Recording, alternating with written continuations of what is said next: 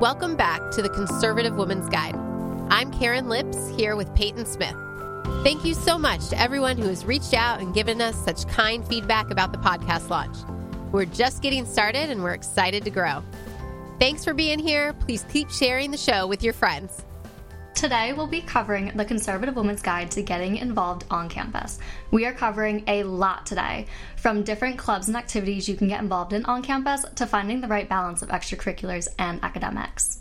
This can be an intimidating area to navigate at this time in your life when you're already grappling with so many other big changes. For many, moving away from home, starting classes, making new friends. It's so important to have a plan and to be really intentional about how you want to use your time. You can always add more clubs and commitments to your plate later, but you don't want to be in a position where you join a club or commit to a group and then you have to back out because you have to prioritize your coursework. Peyton, what were you involved in in college? I was actually involved in a couple of different things. I had my sorority, I was involved in my NeW chapter, a Turning Point chapter. I floated in and out of some Pirates for Life meetings, and then freshman year, I was also involved in our student government. So, a nice mix of things. I think getting involved in other political groups on campus will help you stand firm in your beliefs, and you'll realize that there are other conservatives on campus, whether you think so at first or not. Well, and I think it's important that there's multiple conservative clubs on campus because, in my experience, uh, they often have a very different tone. Some uh, are more educational, some are more activist, like we talked about in the first episode of the podcast. So you've got to find one that suits you. Uh, I know I uh, got involved with the College Republicans at UVA, and I remember distinctly at a meeting that one of the guys in the organization uh, was bragging about how he had already bought his website for when he was uh, old enough to run for office. So it was his that last name and then the year. Crazy. That's crazy. So, obviously, and it makes sense, right? Like college Republicans is more political, people with more, uh, you know, ambitions to run for office, and that's fine.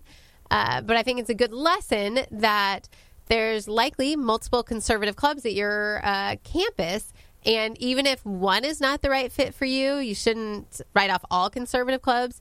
You should look for others because they might have a very different feel. Was that your experience, Peyton? Yes, I would definitely agree with that. I think our NeW chapter on campus was focused more on the culture aspect of the conservative movement. It was all girls, obviously. So we talked more about what was going on within the culture, especially the new girl boss trad wives dynamic that's happening within the conservative movement.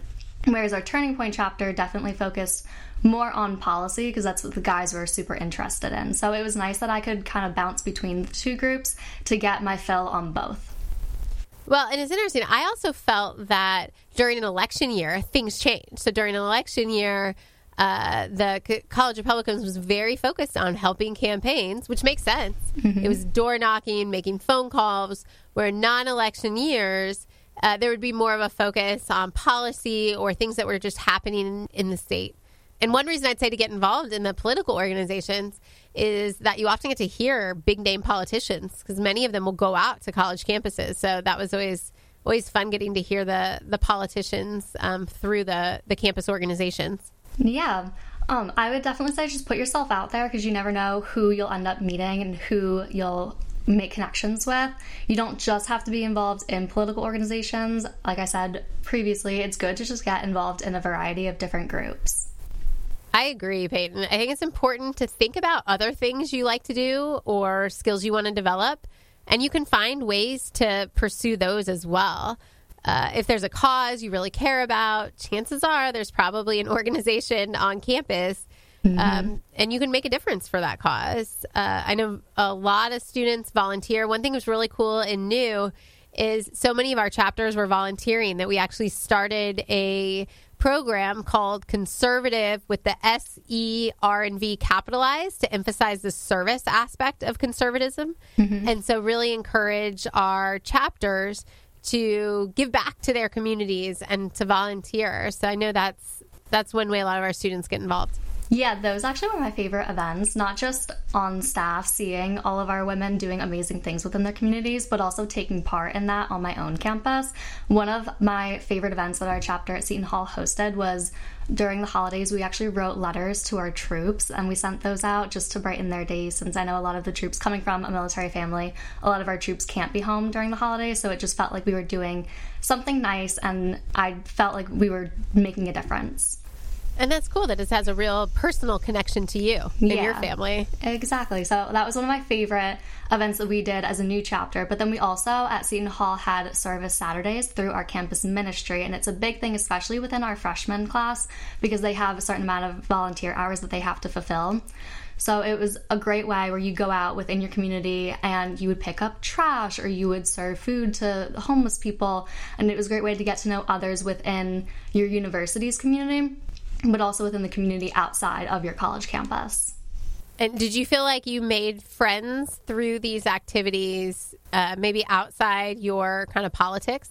Yes, I did. I met so many people that I wouldn't have if I stayed within my little political bubble. It's great to make friends through conservative clubs. It's also good to make friends through other organizations and activities. So, volunteering is one way. Peyton, you mentioned that you were involved in student government. Tell me about mm-hmm. that. Yeah, so I was actually part, we called it SGA, short for Student Government Association, and I was part of it my freshman year. So during COVID, actually, I was the vice chair of our PR committee. So at first, when I signed up, I was like, That sounds like a big job.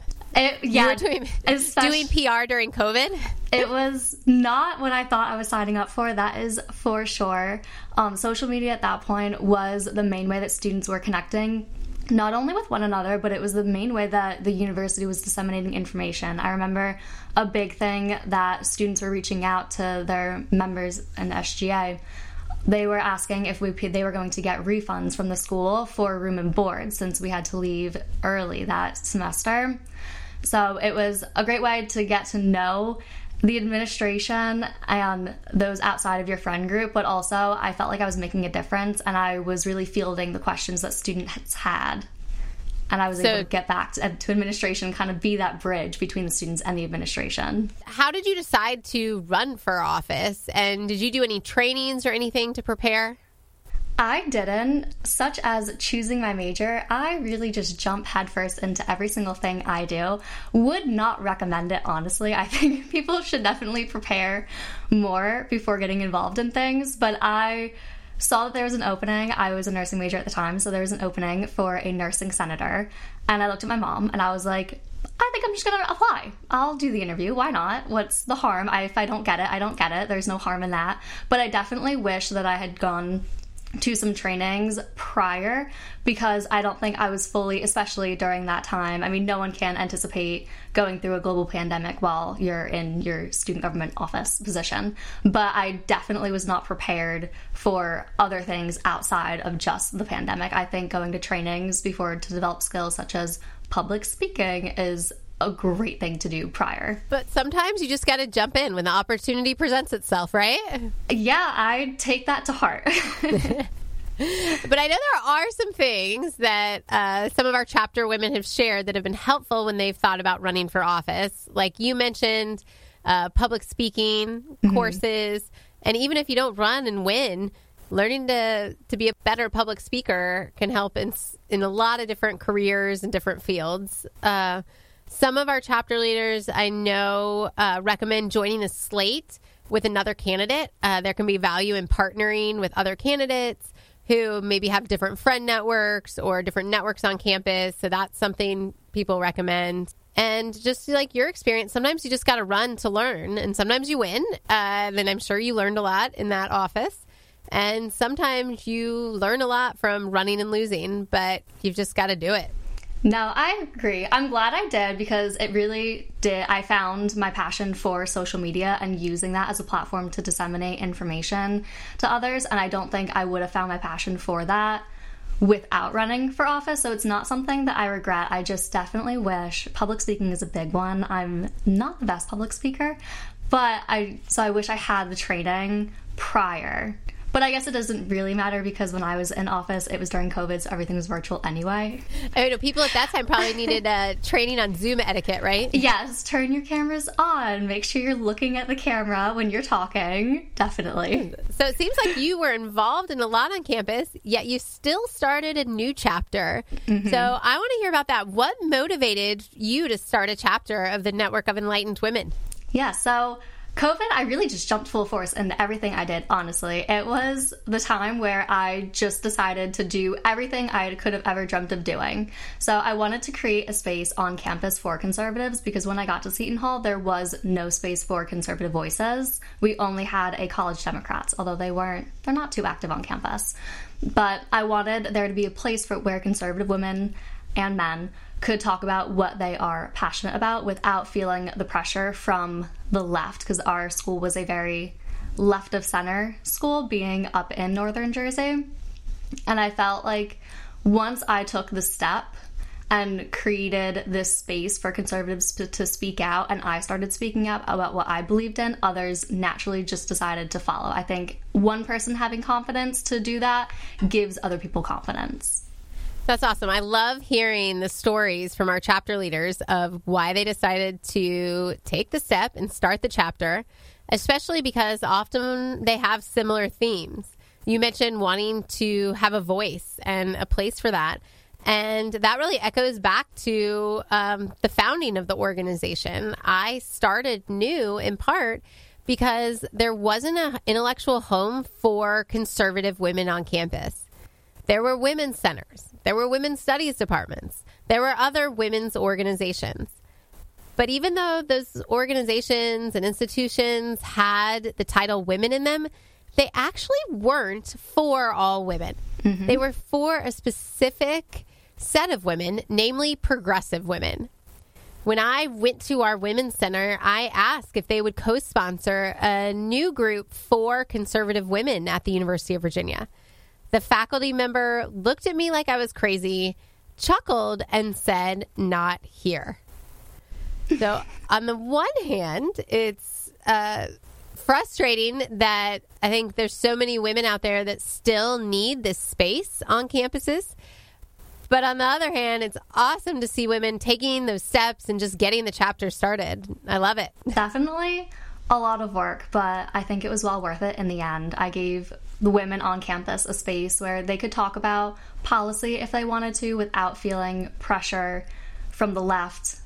But we also didn't have to talk about policy. We could just talk, like I said previously, we just talked a lot about what's going on in our culture nowadays and how everything has such a leftist progressive viewpoint. And think coming up with brainstorming ways that we could combat that, even though we were just college women on campus. Uh, well, Peyton, how did you even hear about NeW in the first place? Social media. and that is appropriate because you now work on our social media. exactly. So it's a full circle moment. So when you started it, did you do it on your own and or did you recruit some of your friends to start it with you? Yeah, I actually recruited some of my sorority sisters and we started our chapter together. It definitely took some work, especially being approved through the administration. That was because you're being approved from students on the Student Government Association committees, and they go through. So it's like talking from your peers. I felt like I was on trial at one point, but it was still through the screens. Thank goodness. I can imagine.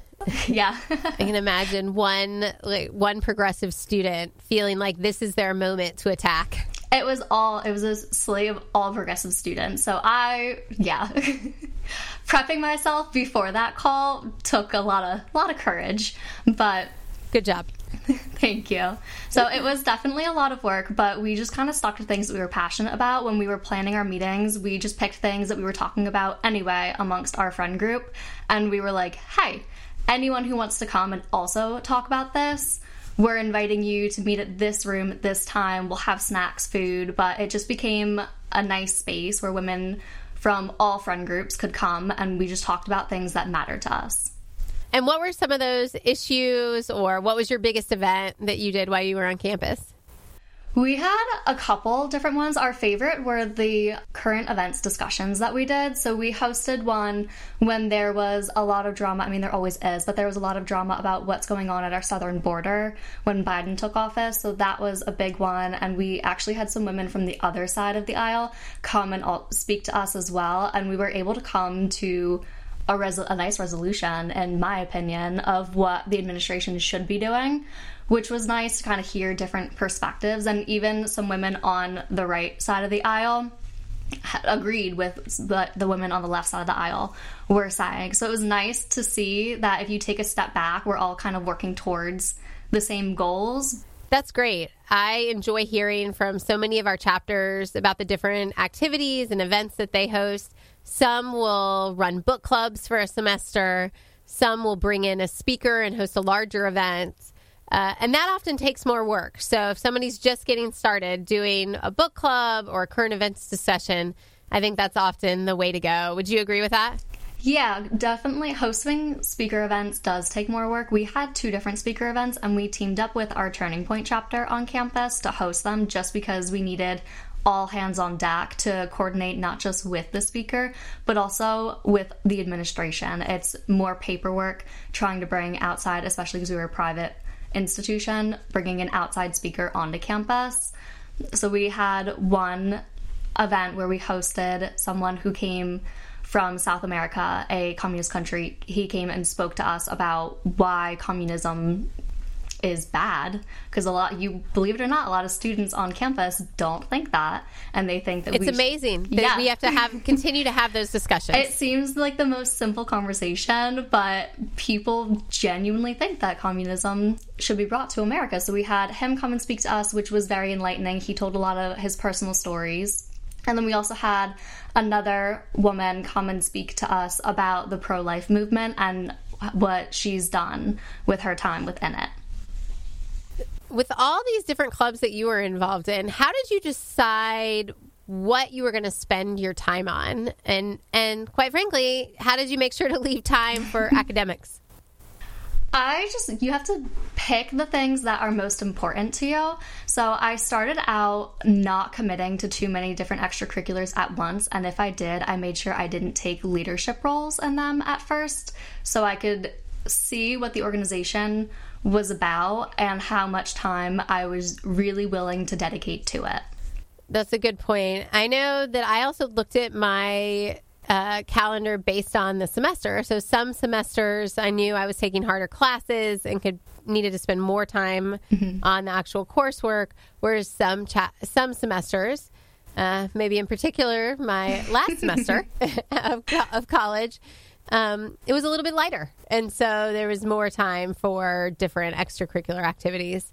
Uh, and I think that freshman year, you know, focus on academics that first semester and make sure you're all set there. I think that's that's the way to go. Yes, I also did time blocking. So I would time block my days out and I would do all of my homework for the classes that I had that day directly after class so that I didn't have to worry about it prior to the next class, which really helped. And using a planner, I think I lived by my planner. I think you still do, right? oh, I do. Now it's more my Google Calendar. I live by my Google Calendar. If it's not in there, it's not happening, is my saying. But previously, it was my physical planner. Everybody's got to have a system, right? Yes. Physical planner or on your phone, just something to keep track of everything. Yeah, I think the big takeaways that I hope everyone hears from this conversation is how to maintain a balance between your academics as well as extracurriculars, and how that balance is the key to being successful as well as having fun on your college campus. Join us next week for the Conservative Woman's Guide to Thinking Critically. So it's going to be a good one. Make sure you subscribe to the Conservative Woman's Guide wherever you get your podcast so you never miss an episode. And if you're enjoying the show, leave us a five star review. If you have any ideas for show topics, definitely let us know by emailing us at media at enlightenedwomen.org. And we'll see you next week.